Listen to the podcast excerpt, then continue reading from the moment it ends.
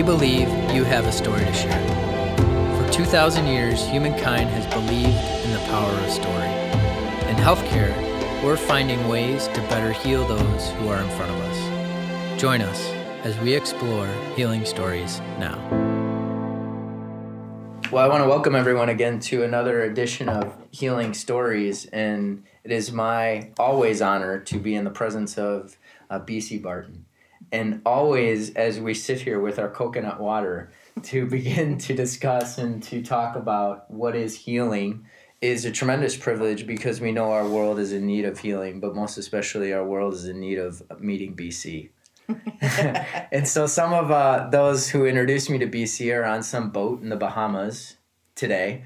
Uh, and we, we recognize them, and, and some are in a uh, kitchen in St. Louis trying to put a, two kids, uh, you know, to a nap. But BC, I wonder, we always uh, start off with our guests uh, introducing themselves, and if you'd introduce yourself. All right.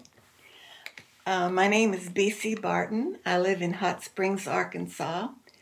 And um, my path has been as um, um, a, an instrument for healing unfolding to my best ability. Starting from when I wanted to be a nurse when I was a little girl to um, chiropractic and uh, to higher learning and to learning to work with energy in support of a person's connection with source mm. and in support of a person remembering who they are authentically and being who they are authentically that's a great place to start so much so many people struggle with who they are uh, and it's that first question of who am i and what are ways that people can come to understand who they are i think um, meditation is really important. Okay. And I think that it's important to start with maybe something as simple as saying over and over, be still and know that I am God. And, um, and most especially, realizing the connection with Christ, with Jesus, not just as um, an icon, a figure up there, but as somebody who's real and is always there in support of you. And I believe that everyone has teachers and angels and that we're not, not alone and that we can really truly call upon Jesus to be with us personally. As this happens for people, there can be a sense of, I didn't want to look at who I was uh, Bruce Springsteen has a great song. And it's called "Brilliant Disguise," and he talks about it. And his opening line is, uh, "I hold you in my arms." As the band played, and then they they get to a point where can I look in your eyes and know is that you, baby? And a lot of us spend our lives looking at the other partner and saying, "Is that you, baby?" And I know you just went through the loss of a Bill and a beautiful man how do people get through that in life when they lose someone and they've looked in their eyes and that was the person who told them who they were yeah that's that's not easy and the human part of us struggles with that even though on a spiritual level it's important to remember that there really is no death hmm. and that love is the most important thing and that when you truly love and see someone that connection never breaks. We also feel when we lose someone, how do they come back to us? And are there ways that uh, an aunt or an uncle or a, a, grandfather in my own life, or even those who I haven't met, like a Mother Teresa, how are these people coming back to us to heal us? Well, I just think there's a, a connection, a bond.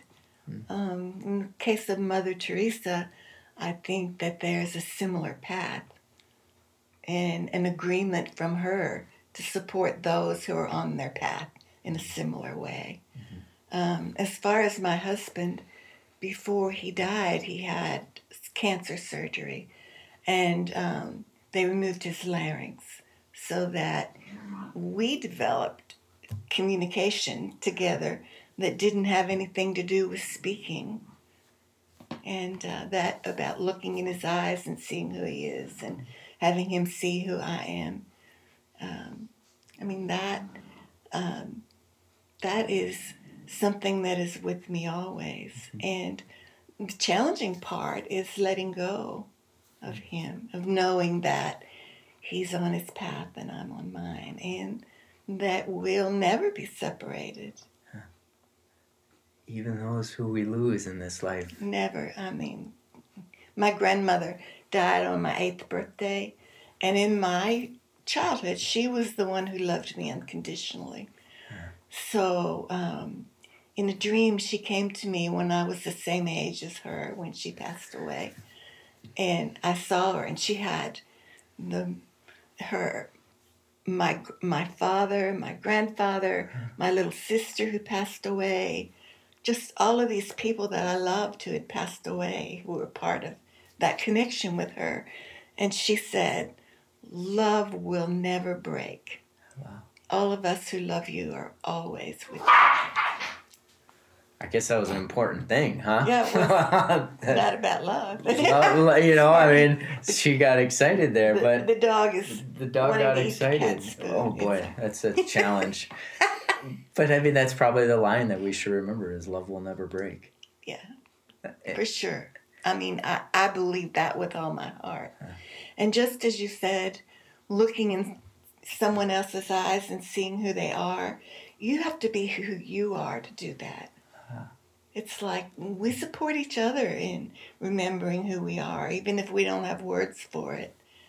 And, and all these years of learning about uh, healing energies and learning to be an instrument for Source, I um, I believe that the most powerful instrument we can be for healing is when we are present as I am. It doesn't need any more words than that. I am spiritual being of light, child of God. In that place, you can you can uh, catch the eye of someone in the supermarket, and you can see who they are. Sometimes people never get to see who they are. Homeless people. I mean, just God is there for all of us. And and everyone has a role to play. I can think of people who feel invisible in a corporate setting, Yes. especially and even in clinics uh, where people Right. feel that uh, no one looks at them or they look right past them. Uh, the assistant in these corporate offices or the front desk person who has to register you. Uh, healthcare is totally uh, tr- challenged right now. And are are you aware of ways that we could do a better job to heal? Well, I think that it is important to have the connection between the mind and the heart, to look at the financial part of it and use the heart to find ways to um, bring what is needed for all into beingness. I mean, I know it's a challenge. People are talking now about uh, Medicare for all. I mean, that's who knows? That could be a trend. And so um, i just think that that if we see that as a problem we can find the answer. I mean i think i think we really can. Yeah, I believe we can too. I- And I believe it's within each of us to come to that sense of I am so that we can work on this together right. rather than, oh, I am that person. I'm trying to be that person or I'm trying to make this amount of money so that I could be that person and then just one more time when I get around the corner, right? If I could just get around the corner for just another 5% raise, if I could just get around the corner, I'll go on my first class, you know, trip uh, to Bandar Seri Begawan or wherever. I mean, this presence of I am, yes it could be our greatest healing story, couldn't it? yeah Are there Yes. some, are, are there some saints or angels that you feel are are coming into uh, a greater reality for maybe uh, this world or our our current time that people I'm always interested in giving people some guides. okay um, well um, saint germain is one and most especially Archangel Michael. He works, Archangel Michael works with Blue Ray of Creation because he's in support of um, seeing truth without being emotionally involved so that we get held back. Um, but and he really works on Red Ray of Creation, which is about being an instrument for divine will and power. So this sense of Saint Germain and then Saint Michael, and one thing you've helped, I think, over time is there are ways that you can go into a situation and uh, have Saint Michael help us, right? Yes.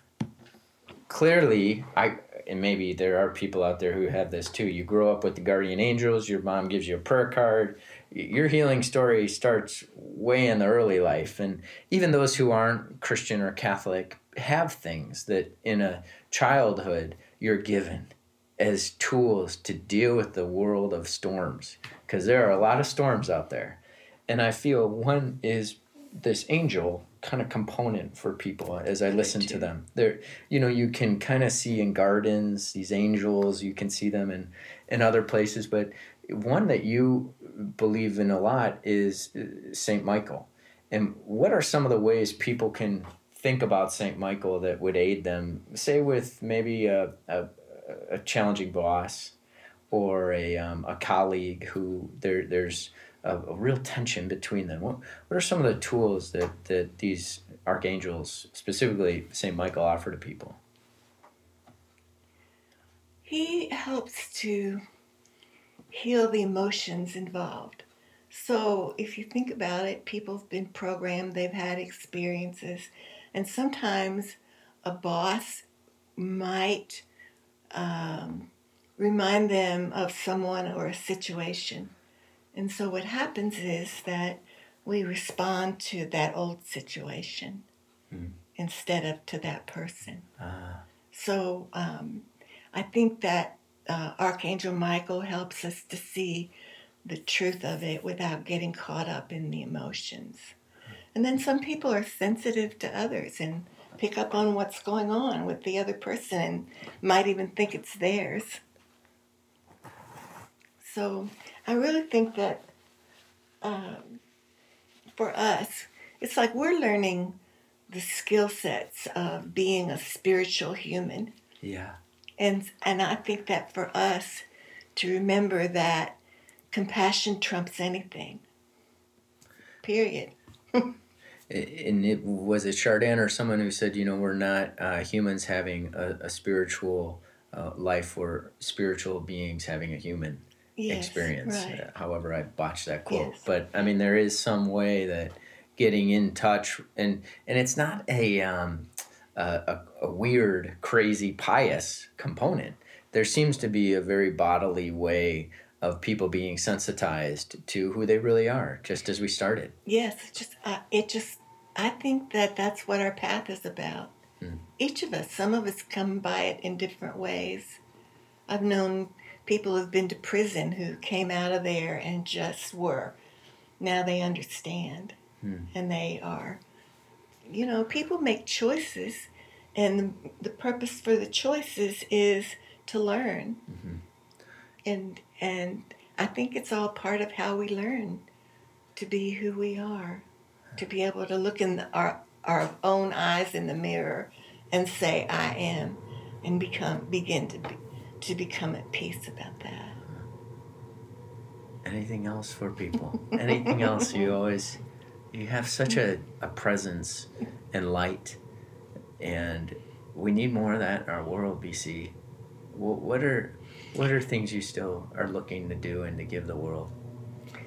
Um, I think I would like to continue in whatever way it unfolds to help people remember who they really are.